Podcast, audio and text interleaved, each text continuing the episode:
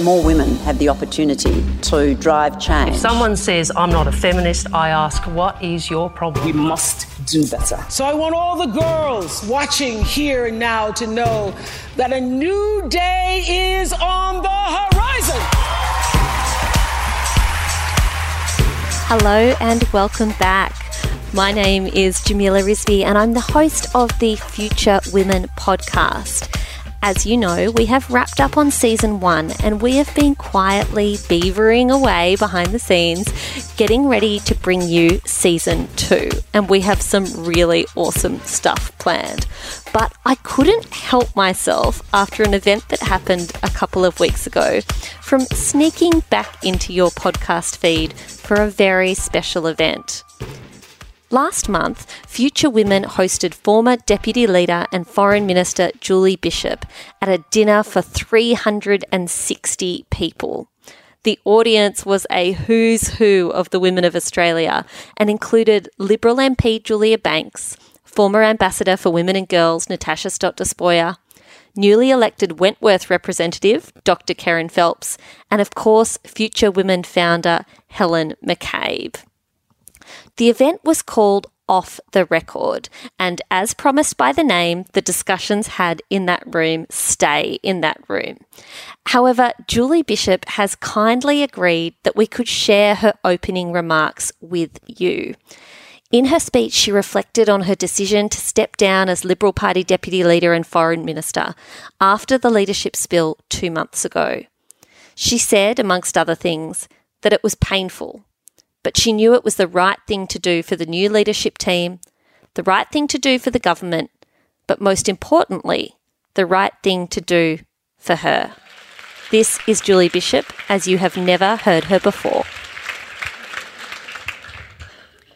And as we are in the seat of Wentworth, I congratulate Dr. Kerryn Phelps on her win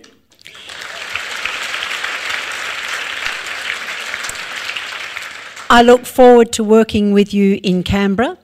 Thank you for coming to my rescue last Saturday, demonstrating that our friendship is beyond politics.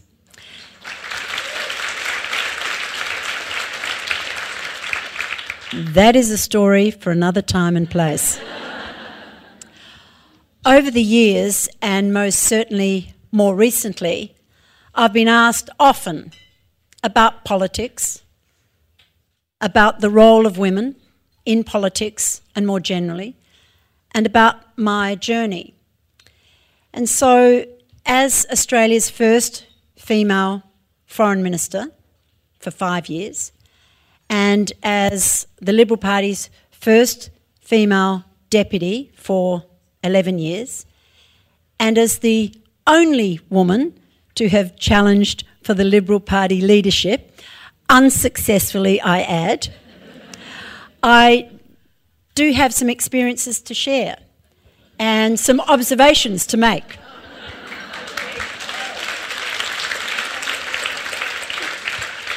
However, anything I say tonight should not be taken as walking away from the very optimistic and confident and constructive outlook I have for politics in this country, for women, and for the opportunities that are ahead for all of us to aspire, to inspire, to succeed, to be fulfilled, and to be empowered.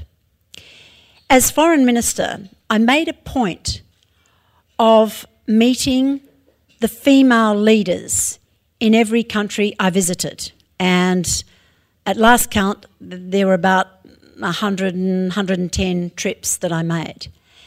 And so there was a standing direction to the Foreign Affairs Department that, in addition to all the other formal meetings I had, I wanted there to be an event where I would meet the business leaders that were women, the female politicians across the public and private sector and from Port Moresby to Tokyo, from Washington to Suva, I met thousands of women in leadership roles from every conceivable walk of life.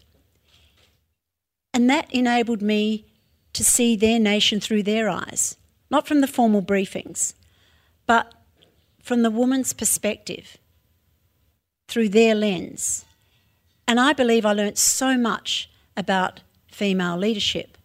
Now, during my time as Foreign Minister, I also noted that many more foreign ministers were female. At last count, about 30 out of the 199 countries, but nevertheless, a growing number of female foreign ministers.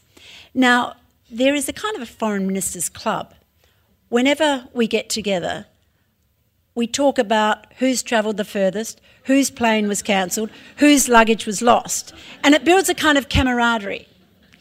And I made a point, in fact, I made it my business to make the closest personal contact and engagement with other foreign ministers, swapping mobile phone numbers, um, texting, WhatsApping, because I believed that it served Australia well for the foreign ministers to be able to contact each other informally, immediately, without waiting for the bureaucracy and the protocols. It drove our departments mad.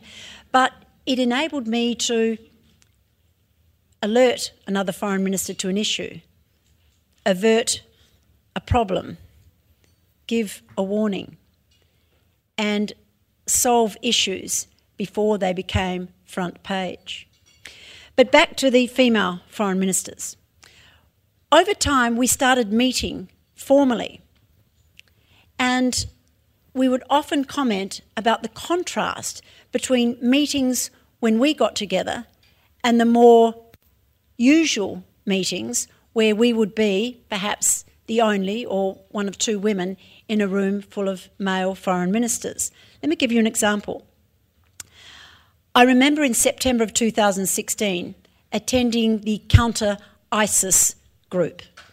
About 26 nations represented by their foreign ministers. It was hosted by John Kerry, the Secretary of State from the US, Sergei Lavrov, the Foreign Minister of Russia. And I was the only female, along with Federica Mogherini, who is the High Representative of the European Union.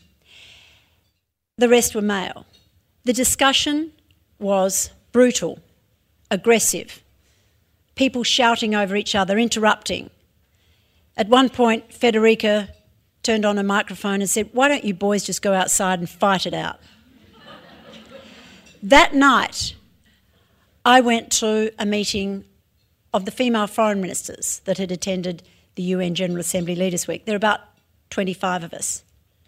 We discussed the same topic, the same facts. There could not have been a greater contrast in the tone, the style, the outcomes, the narrative, and the way we saw the world.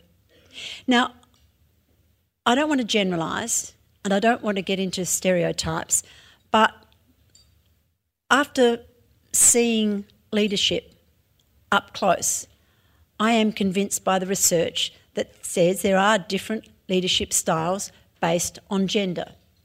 Now, of course, all elements of leadership can be prevalent in both sexes, but not equally. And I'm convinced by the research that concludes women's leadership style is transformational, men's style is transactional. And what I mean by that, and what the research shows, is that women are more likely to build teams. They're more likely to be emotionally engaged with the individuals. They're more likely to be empathetic and sensitive to the needs of those individuals. And they're more likely to pursue professional development to achieve the goals of their team. Men are more likely to be driven empirically to set team goals. They're less likely to focus on the individual. It's much more punitive, less sensitive, and they set goals and judge the team and call them to account at every step. This research concludes that transformational leadership promotes a higher morale and leads to longer term elevated productivity. Now, of course, there are strengths and weaknesses in both. But it leads me to conclude if you're trying to be a man, it's a waste of a woman.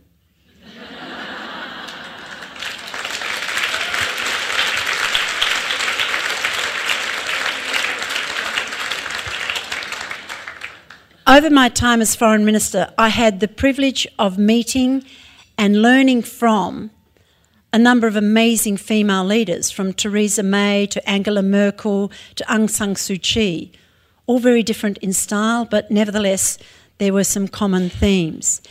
And in my specific field, I was particularly honoured to get to know and learn from three amazing former US Secretaries of State Madeleine Albright, Condoleezza Rice, and Hillary Clinton.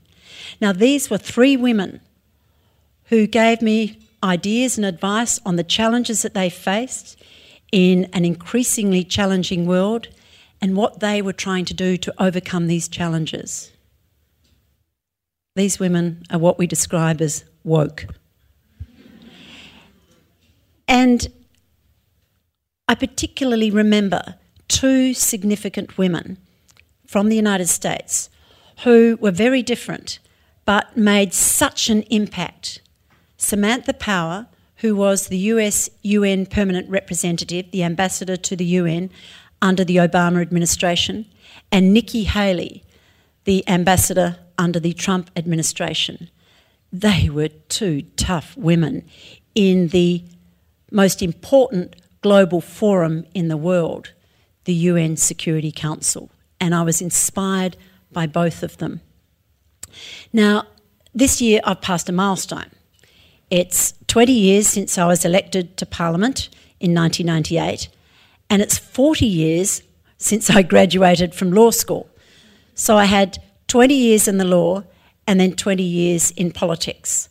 So I think I've learned a little. I've still got a lot more to learn, but I thought tonight I'd just leave you with perhaps four pieces of advice. Just four.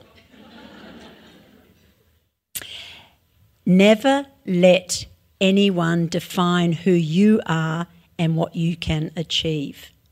You set your own standards, you set your own benchmark, and you strive to meet it. And ignore those who set for you standards that they wouldn't or couldn't meet themselves. Be authentic, be yourself. A little story. I remember when I became the aged care minister, I got a phone call from a senior male member of the then Prime Minister's staff. And I said, OK, Julie, out with the power suits, no more corporate lawyer image. You're now the Minister for Aged Care. I want to see cardigans and frocks. and this was a full decade before Michelle Obama made them fashionable. I obliged. And then after a while, I thought, this isn't me. Why am I dressing to please somebody else? Be myself. I love fashion. Wear what you want. Be who you are. Second, back your judgment. Trust your instincts. And I have to learn and relearn this lesson over and over again. Back your judgment, trust your instincts. A professional example. During 2016, the US presidential race was capturing everybody's attention. And I asked the Department of Foreign Affairs and Trade to send me two incoming briefs one for the Republican candidate, one for the Democrat candidate. So we would be prepared, whoever won. Over time, the commentators around the world believed that Hillary Clinton was a shoe in. And that was understandable given that the Trump campaign seemed to be beset by every controversy you could imagine that would have sent lesser candidates to the wall. But I couldn't get the Trump brief from the department. And I was spending a lot of time in the United States during 2016. And I remember coming home in September and saying to DFAT, send me the Trump brief, because I had detected support for candidate Trump from some of the most unexpected quarters. And I just had a feeling that he was going to win. And I wanted to see a brief. Well, you can imagine the department thought, what a waste of time. They rolled their collective eyeballs. Can a department do that? I think so. but they sent up the brief. And so instinctively, I knew that we had to prepare for an incoming Trump administration. And just as well we did, because few other nations did, and yet it gave us an opportunity, having done our homework, to engage very early on with very senior levels within the Trump administration. And that assisted us in so many ways, and some very early decisions that were taken by this administration ended up being in our favour. Next lesson, number three mentoring works. If you can find a male or female mentor, a trusted advisor, somebody that you can speak to when you're making major decisions in your life, it's so important. And on the same topic, sort of a subheading, always back other women. They are not your enemies. They might be your competitors, they are not your enemies.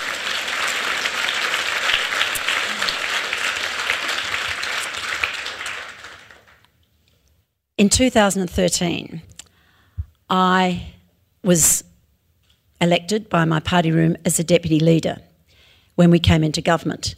And as a result of that, I automatically became a member of cabinet. Automatically. Therefore, there was no woman appointed to the cabinet in 2013. Not one. And yes, it was lonely and there were times when I found it very frustrating. I was continually interrupted. I don't know, can you guys not hear us or something? I don't know what it is. I found that I would come up with an idea or a proposal or an issue, and they'd move on to the next person.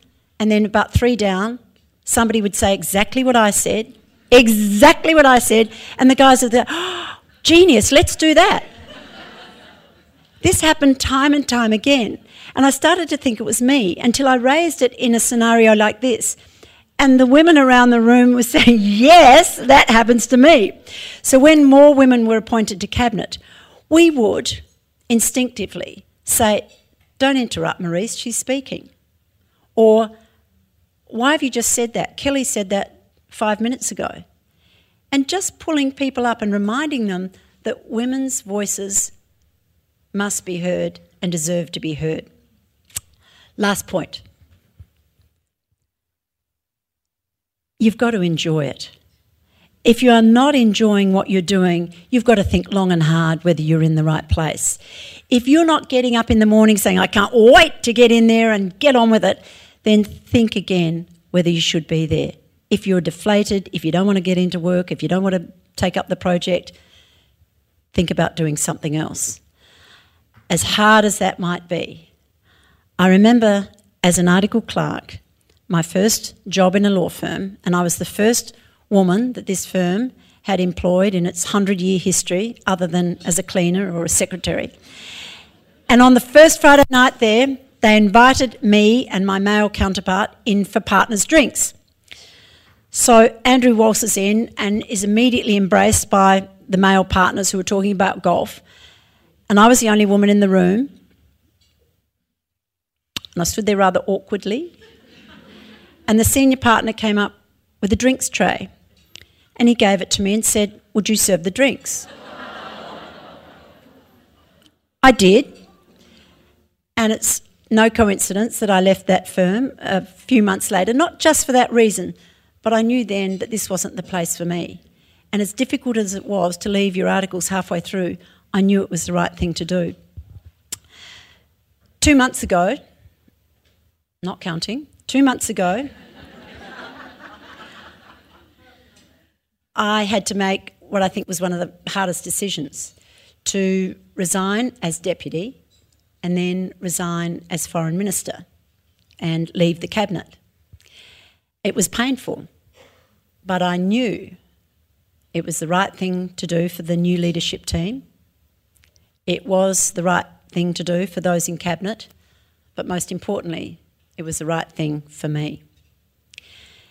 Helen, thank you so much for organising this event and this new platform. I'm really excited at the opportunities that this will provide for women to share experiences and ideas and support each other.